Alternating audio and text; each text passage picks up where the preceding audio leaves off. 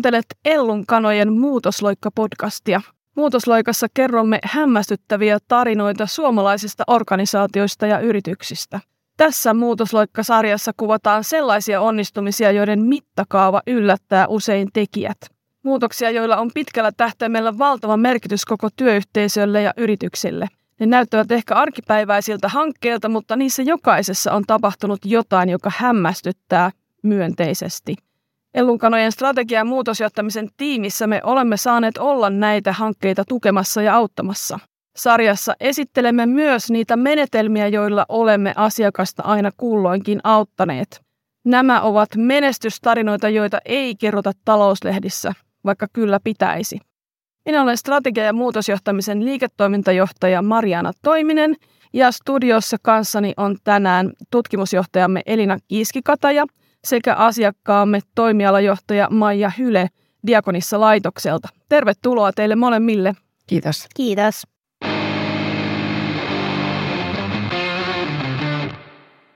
Ensimmäisessä osassa perehdyttiin siihen, mitä hyötyä niin sanotusta pesteanalyysistä voi olla yrityksille. Tässä toisessa osassa me puhutaan tulevaisuuden ennakoinnista vähän eri näkökulmasta – Aloitetaan heikkojen signaalien tai signaalien keruusta. Mitä se on ja miksi sitä kannattaa tehdä? Mutta ensin sananen Diakonissa laitoksesta, joka on tämä keissimme tässä jaksossa.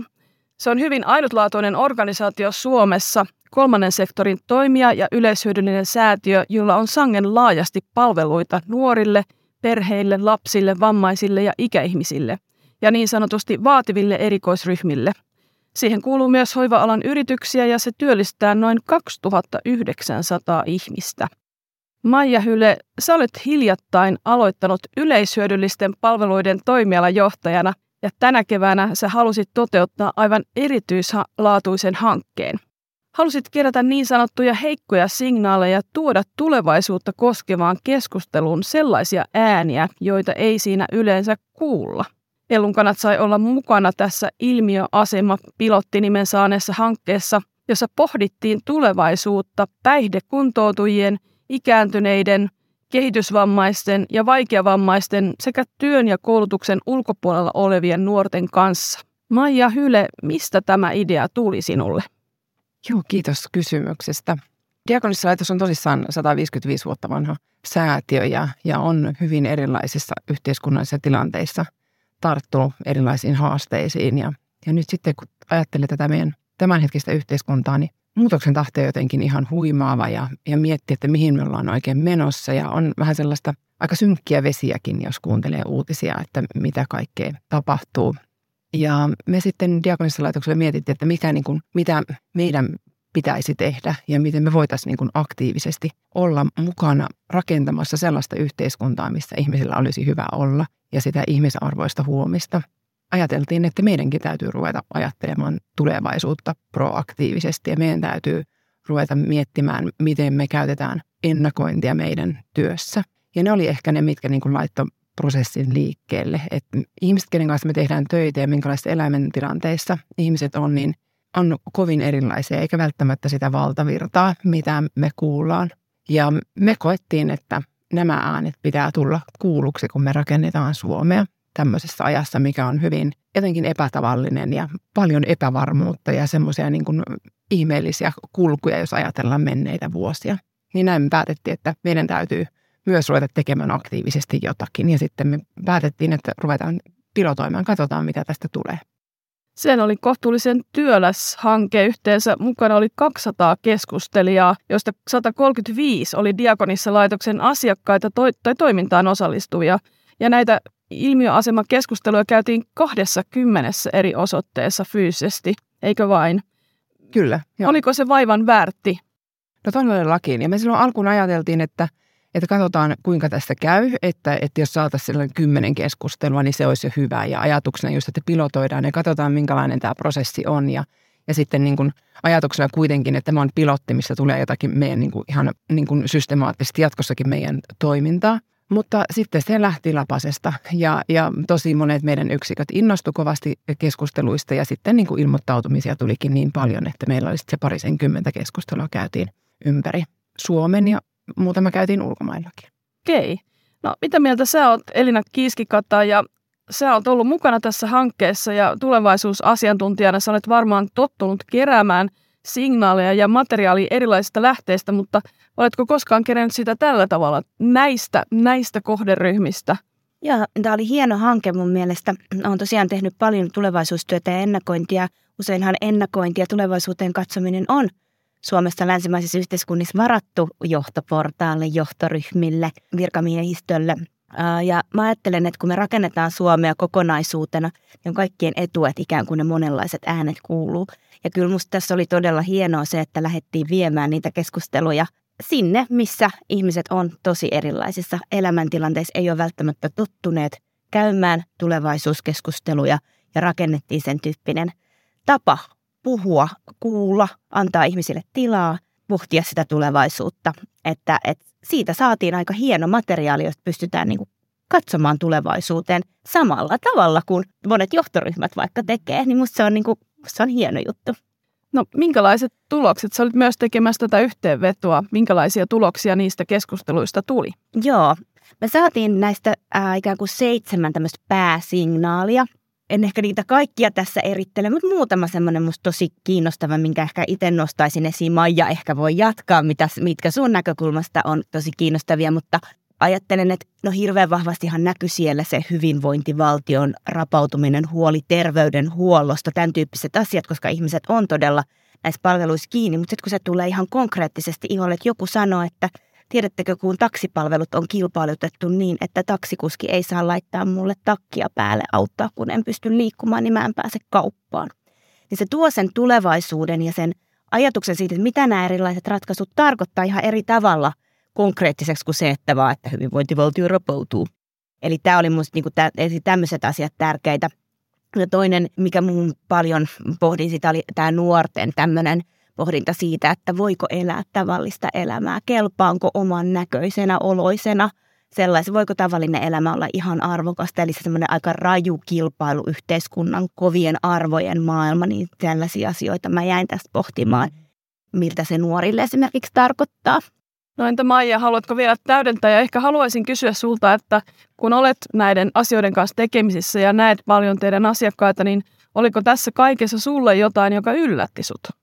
Joo, ne oli äärimmäisen kiinnostavia ne tulokset, mitä sieltä syntyi. Ja, ja sitten se, mitä, niin kuin, mitä me pohdittiin diakonistolaitoksella paljon, niin oli löydös siitä, että miten, miten Suomi on kovin moninainen – että jotenkin se yleinen mediassa ja poliittinen keskustelu maahantulijoiden tilanteesta niin jotenkin on sellainen, että onko meillä sitä vai eikö sitä ole ja laitetaanko rajaa kiinni vai avataanko rajaa ja minkälainen saa tulla ja minkälainen ei saa tulla. Ja sitten taas tässä meidän keskustelussa niin näkyy se, että ihmiset, että niin se on jo, että meillä on moninainen arki ja että, että mitä ne, onko ne päättäjät syrjäytyneet tästä todellisuudesta, että eivät tiedä, että tämä on jo ja meillä menee ihan hyvin, että luokkakavereina ja ihan niin kuin arjen, arjen ystävinä on hyvin moninainen Suomi.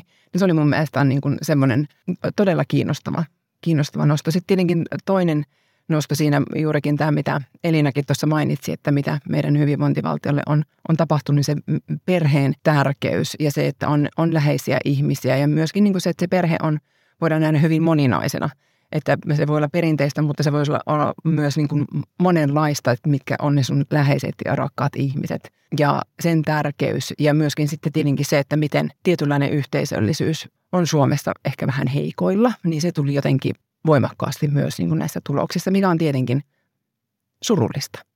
Joo, kyllä se, se yhteisöllisyys oli musta tosi tärkeää, että kyllä meistä jokainen haluaa kiinnittyä johonkin, olla osa jotakin, niin se on niin kuin äärimmäisen tärkeää varmaan tulevaisuuden kannalta, että Suomessa on paljon yksinäisyyttä ihan kaikissa yhteiskuntaluokissa. Nähdään, ihmiset asuu yhä enemmän yksin ja ollaan niin kuin irrallaan, niin se on varmaan se kääntöpuoli, mitä niin kuin koko hyvinvoivan Suomen tulevaisuuden kannalta varmaan kannattaa ihan, ihan kaikkialla pohtia, että mikä on se, mihin me kiinnitytään, kenen me kytkeydytään, ollaanko meillä, onko meillä niin kuin ihmisiä, keneen tukeutua. Kuitenkin mielenterveysongelmista puhutaan tosi paljon, niin kyllä tämä on varmasti osa sitä laajempaa keskustelua ja näen, että tärkeä niin kuin asia nostaa esiin. Kuunnellaan tähän väliin yhden keskusteluihin osallistuneen henkilön Jonathan Sukamin ajatuksia siitä – mitä suomalainen tulevaisuuskeskustelu kaipaa.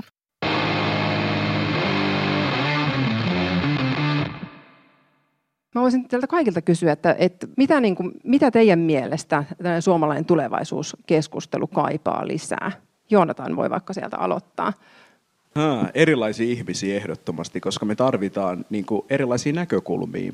Ja sitten ehkä myös sekin, että onko meillä tarpeeksi tila- tilanteita, jossa voidaan mahdollistaa keskusteluita. Et niitäkin on ollut tosi vähän, että meidän pitäisi mahdollistaa niitä lisää. Ja samaan aikaan myös ehkä tehdä siitä jollakin tavalla enemmän normaaliksi, koska tulevaisuus on semmoinen, mitä meillä kaikilla on suht edessä, että huominenkin on tulevaisuus. Niin siinä mielessä, että jos me pystytään kuunnella toisiamme ja mahdollistaa sitä, että me voidaan vaan jutella tulevaisuudesta. Ja mitä mä oon oppinut ehdottomasti myös sekin, että monella ihmisellä on mennyt usko tulevaisuuteen, koska maailmalla on tapahtunut tosi paljon sellaisia asioita, jotka laittaa niin kuin monen ihmisen mielitilaa sellaiseen ajatukseen, että tulevaisuuteen on vaikea uskoa, niin sitten tässä kohtaa voidaan ehkä niin kuin lisätä ja tuoda sitä toivoa, että hei, meillä on tulevaisuus edessä ja siitä saa puhua, mutta ehdottomasti lisää tilanteita ja enemmän niin kuin just, että tarjotaan ihmisille niitä tilanteita.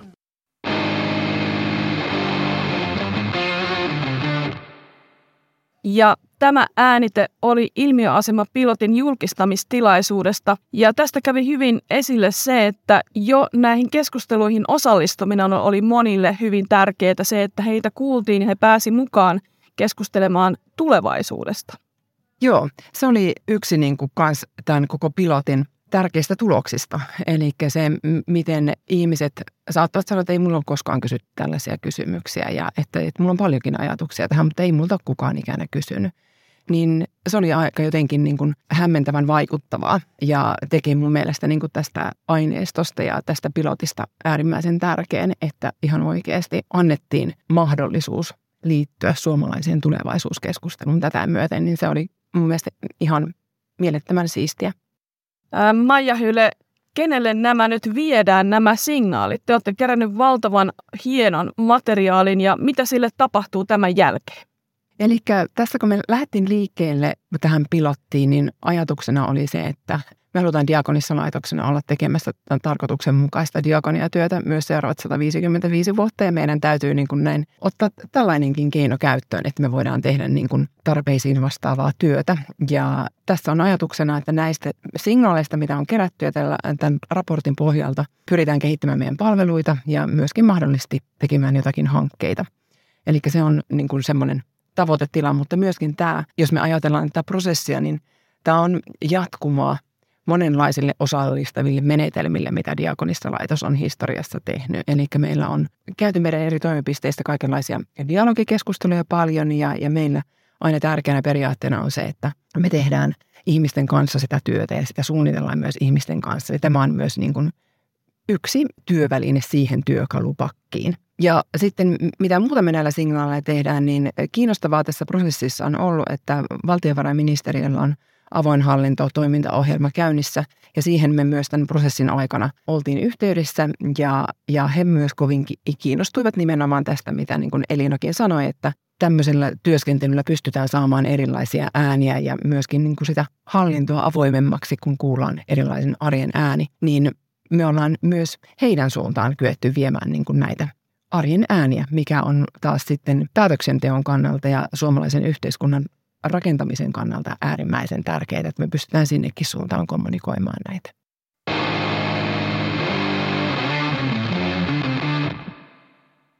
Elina Kiiski-Kata ja näissä keskusteluissa, mistä juuri kerrottiin, niin käytettiin menetelmänä ellunkanojen omaa innovaatiota, eli niin sanottuja skaalautuvia ryhmäkeskusteluja. Millainen työkalu tämä on ja miksi se oli hyvä menetelmä juuri tässä? Joo, tämä on tosiaan mun mielestä tosi käyttökelpoinen työkalu tosi monenlaiseen työhön, kun halutaan osallistaa iso määrä ihmisiä keskustelemaan. Ja tosiaan, jos niin kuin lyhyesti sanon, mistä skaalautuvassa keskustelussa on kyse, niin se on sitä, että tehdään on joku aihe, mistä halutaan keskustella, nyt se oli tulevaisuus, mutta se voisi olla esimerkiksi joku strategian muutos tai, tai työyhteisön arvoista keskustelu tai, tai joku tämän tyyppinen keskustelu. Mutta kun halutaan, että se ei ole presentaatio ylhäältä päin, että nyt tässä johtajat kertoo teille, että nämä on nämä asiat ja sitten ne unohtuu. Tai oikeasti halutaan syötteitä sieltä. Niin valmistellaan semmoinen keskusteludekki, Sieltä työyhteisöstä, organisaatiosta löytyy itse ne keskustelun vetäjät ja ne on aika pienellä, ne on omia tiimejä. Niin kuin tässä tilanteessa ne oli Diakonissa-laitoksen asiakkaita siellä paikan päällä erilaisissa yksiköissä. Ja sitten ne käydään siinä ne keskustelut. Ja silloin ihmisillä on vapaus sanoa, on tilaa pohtia, on oikeasti aikaa niin kuin pureskella niitä asioita, löytää ehkä yhdessä uudenlaisia näkökulmia siihen. Niin tämä on se skaalautuvan keskustelun etu, että sitä voidaan, niin kuin nytkin meillä oli se parisataa ihmistä keskustelemassa tässä. Ja Ellunkanat on vetänyt näitä ihan valtaville määrille ihmisiä, että on ollut lähemmäs tuhat ihmistä jossakin. Tuhansia on. Tuhansia on ollut. Eli se on niin kuin aika hieno työkalu siihen, että sä kuitenkin saat hyvin semmoisen niin kuin intiimin niin kuin keskustelun, missä ihmiset voivat niin kuin aidosti tuoda näkemyksiään esiin. Niin tämä on niin kuin skaalautuvan keskustelun etu ja hienoa. Siis tässä mä ajattelen, että esimerkiksi tässä Diakonissa laitoksen hankkeessa se ei olisi voinut olla mitään muuta missään tapauksessa. Oli tosi tärkeää, että esimerkiksi päihdekuntoutujat voi keskustella turvallisessa tilassa, jossa on, on se niin kuin oma porukka, kenen sä voit luottaa, kenen kanssa voit keskustella. Mutta mä ajattelen että ihan yhtä lailla niin kuin työpaikalta tai organisaatiossa, niin se tila on tärkeä, että missä sä voit aidosti niin kuin tuoda esiin niitä sun näkemyksiä sillä tavalla. Ja sitten kun saadaan aidosti niitä ääniä kuuluviin, niin mä ajattelen, että sillä tavalla voidaan tehdä muutosta, koska usein ne ajatukset, mitä siellä vaikka pel- on, ne on varmasti hyviä ajatuksia, mutta ne voi olla aika niin kuin kapeita mm. siihen nähden, että mitä kaikkea siellä kentällä on. Et mä esimerkiksi ajattelen, että en mä tiedä, olisiko Diakonissa laitoksen johtoryhmä yksin voinut tuottaa tällaista materiaalia. Jos olisi, niin mä ajattelen, että se ei olisi yhtä vaikuttavaa. Ja verrannollisena mihin tahansa organisaation, niin on se aika mieletöntä, että jos sä saat tuhansien ihmisten niin äänen kuuluvia, voit lukea siitä jotakin, että hetkonen, että mihin suuntaan me ollaan menossa. Mm-hmm. Tai oikeasti ihmiset pysähtyy ajattelemaan vaikka muutosta, jota organisaatiossa ollaan tekemässä ja miten se heidän työhönsä vaikuttaa.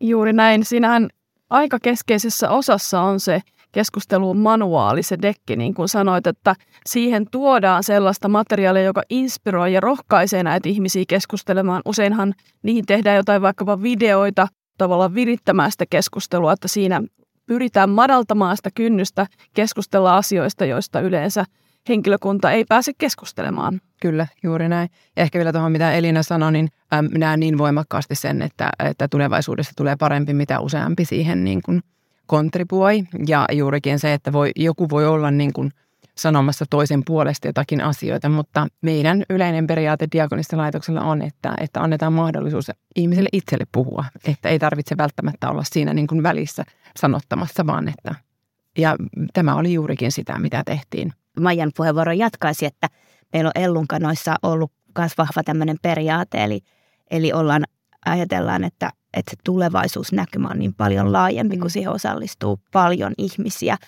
ja se tekee organisaatiosta hirveän paljon fiksumman. Mm. Iso määrä ihmisiä pääsee osallistumaan. Tuosta voisinkin mennä näihin signaaleihin ja niiden keruuseen. Jotkut yritykset saattaa miettiä, että mitä hyötyä siitä nyt sitten on, että kerätään tällainen hirveä materiaalia, heikkoja signaaleja tai kysellään ihmisiltä eri, erilaisia kysymyksiä, että, että mitä hyötyä siitä on liiketoiminnalle. Mitä, mitä sanoisit Elina tähän, että mitä hyötyä siitä saattaa olla liiketoiminnalle?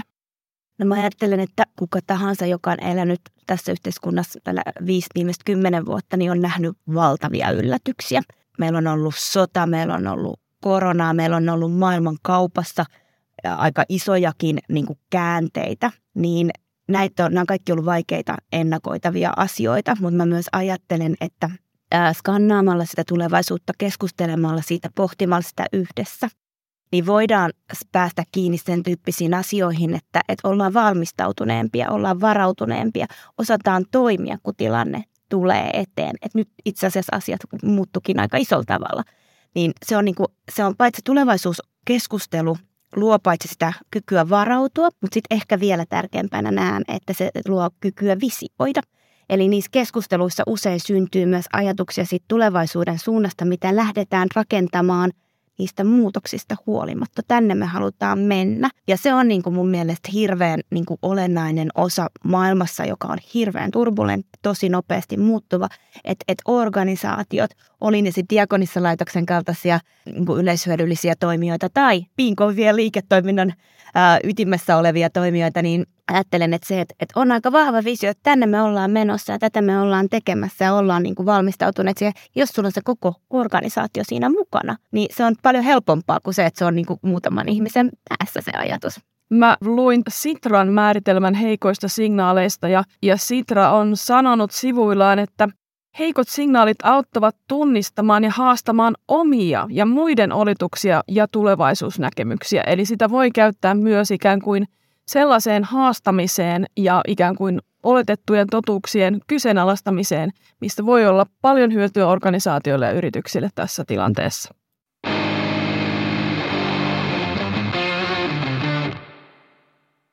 Elina, sä olet tehnyt monella eri tyylillä ennakointia yrityksille ja myös kolmannen sektorin toimijoille ja julkisille laitoksille. Otetaan esimerkiksi sitten näistä muista, tai ei enää poissulkevia ollenkaan, muista tota, metodeista vaikkapa skenaariotyö. Miksi yrityksen tai yhteisön pitäisi ryhtyä tällaiseen? Sehän vie valtavasti aikaa ja resursseja. Ja sitten tulevaisuus on kuitenkin aina erilainen kuin mikään skenaario, mitä sitten kovalla vaivalla rakennetaan. No ehkä mä niin kuin sanoisin tässä, että se oppiminen on ihan hirveän tärkeä asia. Me tässä pohdittiin itse asiassa täällä Ellunkannoissa, me ollaan pohdittu tekoälyä paljon viime aikoina ja mietitty, että mitä se tarkoittaa meidän omalle toiminnalle, miten me voidaan asiakasta auttaa tekoälyn hyödyntämisessä oikealla ja hyvällä tavalla. Me myös pohdittiin sitä, että no tarvitaanko meitä enää mihinkään tai tarvitseeko meidän asiakkaiden lähteä tämmöisiin aika isoihin skenaarioprosesseihin, kun sä saat siltä tekoälyltä skenaariot niin kuin asiasta kuin asiasta niin ihan parissa minuutissa. Mutta se pointti ei oikeasti ole ne valmiit skenaariot. Se on niin kuin hyvä lopputulema, kiva jos ne on kiinnostavia, mutta me kaikki tiedetään, että jos saat käteen strategiapaperin, visiopaperin, skenaariopaperin, sä luet sen ja sitten se on unohdettu sen jälkeen se, milloin skenaarioista on hyötyä, on se, kun sä oikeasti joudut haastamaan itseäsi, itse pohtimaan, löytämään uudenlaisia näkökulmia asioita, yhdistämään asioita, joita sä et ole ajatellut yhdistävässä. Ja silloin hyvässä skenaarioprosessissa näkyy mun mielestä kolme tulevaisuustyön tärkeää pointti. Yksi, data, eli sä katsot, mikä, mitä, me tuleva, mitä me tiedetään menneisyydestä, mitä meidän organisaatiossa on dataa, joka kertoo meille asioita. Eli se on semmoista aika lineaarista. Se on yksi tärkeä asia ja se avaa meille näkymiä. Sitten toinen, että me pohditaan niitä yllätyksiä. Mikä meidät voi yllättää, mikä meidät voi haastaa, mitä tämä data ei kerro meille. Mitä jos meidän asiakkaat muuttaa toimintatapoja? Mitä jos maailmassa tapahtuu jotakin, mikä muuttaa meidän asiakkaiden tai yhteisön niin kuin, toimintaympäristöä? Miten me silloin reagoidaan? Mikä meidät voi haastaa? Ja kolmas on just tämä, mistä puhuin, tämä ikään kuin kyky visioida, innovoida. Eli sitten se kaikki tämä, niin kuin, nämä keskustelut, sen materiaali, se analyysi, mitä tehdään, niin sieltä usein syntyy myös ajatuksia, ideoita, innovaatioita, joita ei muuten syntyisi. Eli sitten kyky asettaa niitä tavoitteita, että tätä kohti me halutaan kulkea. Ja siinä esimerkiksi skenaariot on tosi hyvä menetelmä. Skenaarioit voi muodostaa siitä, että miltä maailma näyttää, eli me, että toi, onko toimintaympäristö minkä tyyppinen ja miten me vaikka siinä erilaisissa toimintaympäristöissä kuljetaan. Mutta se voit myös lähteä rakentamaan skenaarioita niin, että erilaiset ikään kuin visionääriset mahdollisuudet. Me halutaan kulkea tuohon suuntaan ja miltä meidän organisaatio näyttää sitten, kun me kuljetaan tuohon suuntaan. Mm-hmm. Tai jos me valitaan tämmöinen polku, niin milla, millainen tulevaisuus siitä syntyy. Tai tällainen tai tällainen.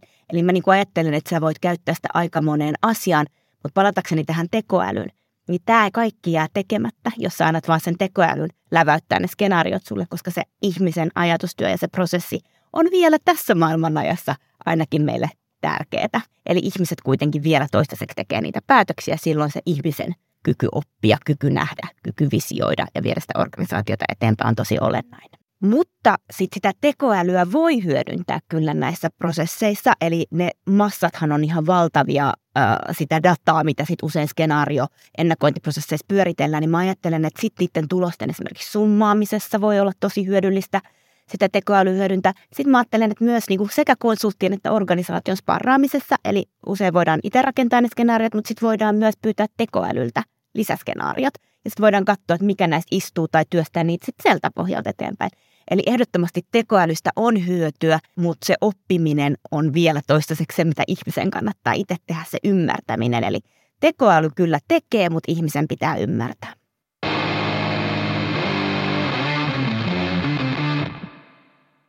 Kuuntelet Muutosloikka-podcastia ja minä olen Mariana Toiminen. Maija Hyle, mikä oli se Diakonissa laitoksen muutosloikka tässä hankkeessa? Mitäs näkisit? Joo, kyllä se ehkä oli ainakin niin kuin rohkeus lähteä tekemään tällaista uudenlaista osallistavaa menetelmää yhdessä meidän niin kuin asiakkaiden ja, ja henkilökunnan kanssa. Ja vähän semmoista, niin kuin, että kuten sanoin tuossa edellisesti, niin meillä on niin kuin historiaa osallistavista menetelmistä, mutta että nyt lähtee tämmöiselle niin kuin katsomaan tulevaisuuteen rohkeasti, visioimaan ja, ja miettimään, ottamaan se mielikuvitus käyttöön siitä, että miten me rakennetaan sellaista ihmisarvoista huomista pidemmällä tähtäyksellä, niin se kyllä niin kuin meiltä niin kuin vaati vähän sellaista niin kuin ajatuksen muutosta, sanoisin. No Elina, mitä sä näet, että mikä oli Ellunkanojen tiimin rooli tässä kaikessa? No kyllä me varmaan oltiin tärkeä rinnalla kulkija tässä. Näkisin, että Diakonissa-laitos oli ihan mieletön visionääri. Heillä oli niin kuin näkemys, että me halutaan tällaisia asioita. Meillä, on, meillä oli aika kiire. Me tehtiin ihan valtavan niin kuin tiivillä aikataululla. Ja he olivat tosi sitoutuneet siihen, että nyt lähdetään – ja sitten tietysti, että sieltä tuli se mahtava porukka ympäri Suomea, myös ulkomaita myöten, jotka veti nämä keskustelut. Ja meidän tehtävä oli sitten miettiä, että miten tämä konkreettisesti tehdään. Eli me sitten rakennettiin nämä niin keskusteludekit ja mietittiin, että miten se menee. Me rakennettiin ne ohjeistukset, videot. Oltiin niin kuin ikään kuin se kaassakulkija siinä, että mä kyllä ajattelen, että meillä oli mahtava tämmöinen tiimityö tässä, sekä teidän tiimi että meidän tiimi, niin me, me kannettiin toinen toisiamme tässä eteenpäin. No Elina, jos joku nyt organisaatiossa miettii, että olisiko tällainen jonkinlainen signaalien keruu jotain, johon yrityksen tai organisaation pitäisi ryhtyä tai mihin pitäisi satsata, niin mikä olisi sellainen kysymys, mikä tämän organisaation pitäisi kysyä itseltään ensin? No varmaan se, että mitä me ollaan, mitä me halutaan tällä saavuttaa. Mä ajattelen, että just sillä ennakoinnilla ja signaalien keruulla niin kuin monta, monta, sillä voi olla monta tarkoitusta. Se voi olla muutoksen tekeminen, se voi olla uusi tämmöinen niin innovatiivisten lähtöjen tekeminen, se voi olla visiointi, se voi olla sen toimintaympäristön selvittäminen, se voi olla oppiminen. Eli mä ajattelen, että ensimmäiseksi kannattaa kysyä, että mikä se on se asia, mitä me oikeastaan ollaan tekemässä. Ja sitten se ennakointi, signaalien keruu voidaan ikään kuin suunnata siihen, mitä se organisaatio haluaa tehdä.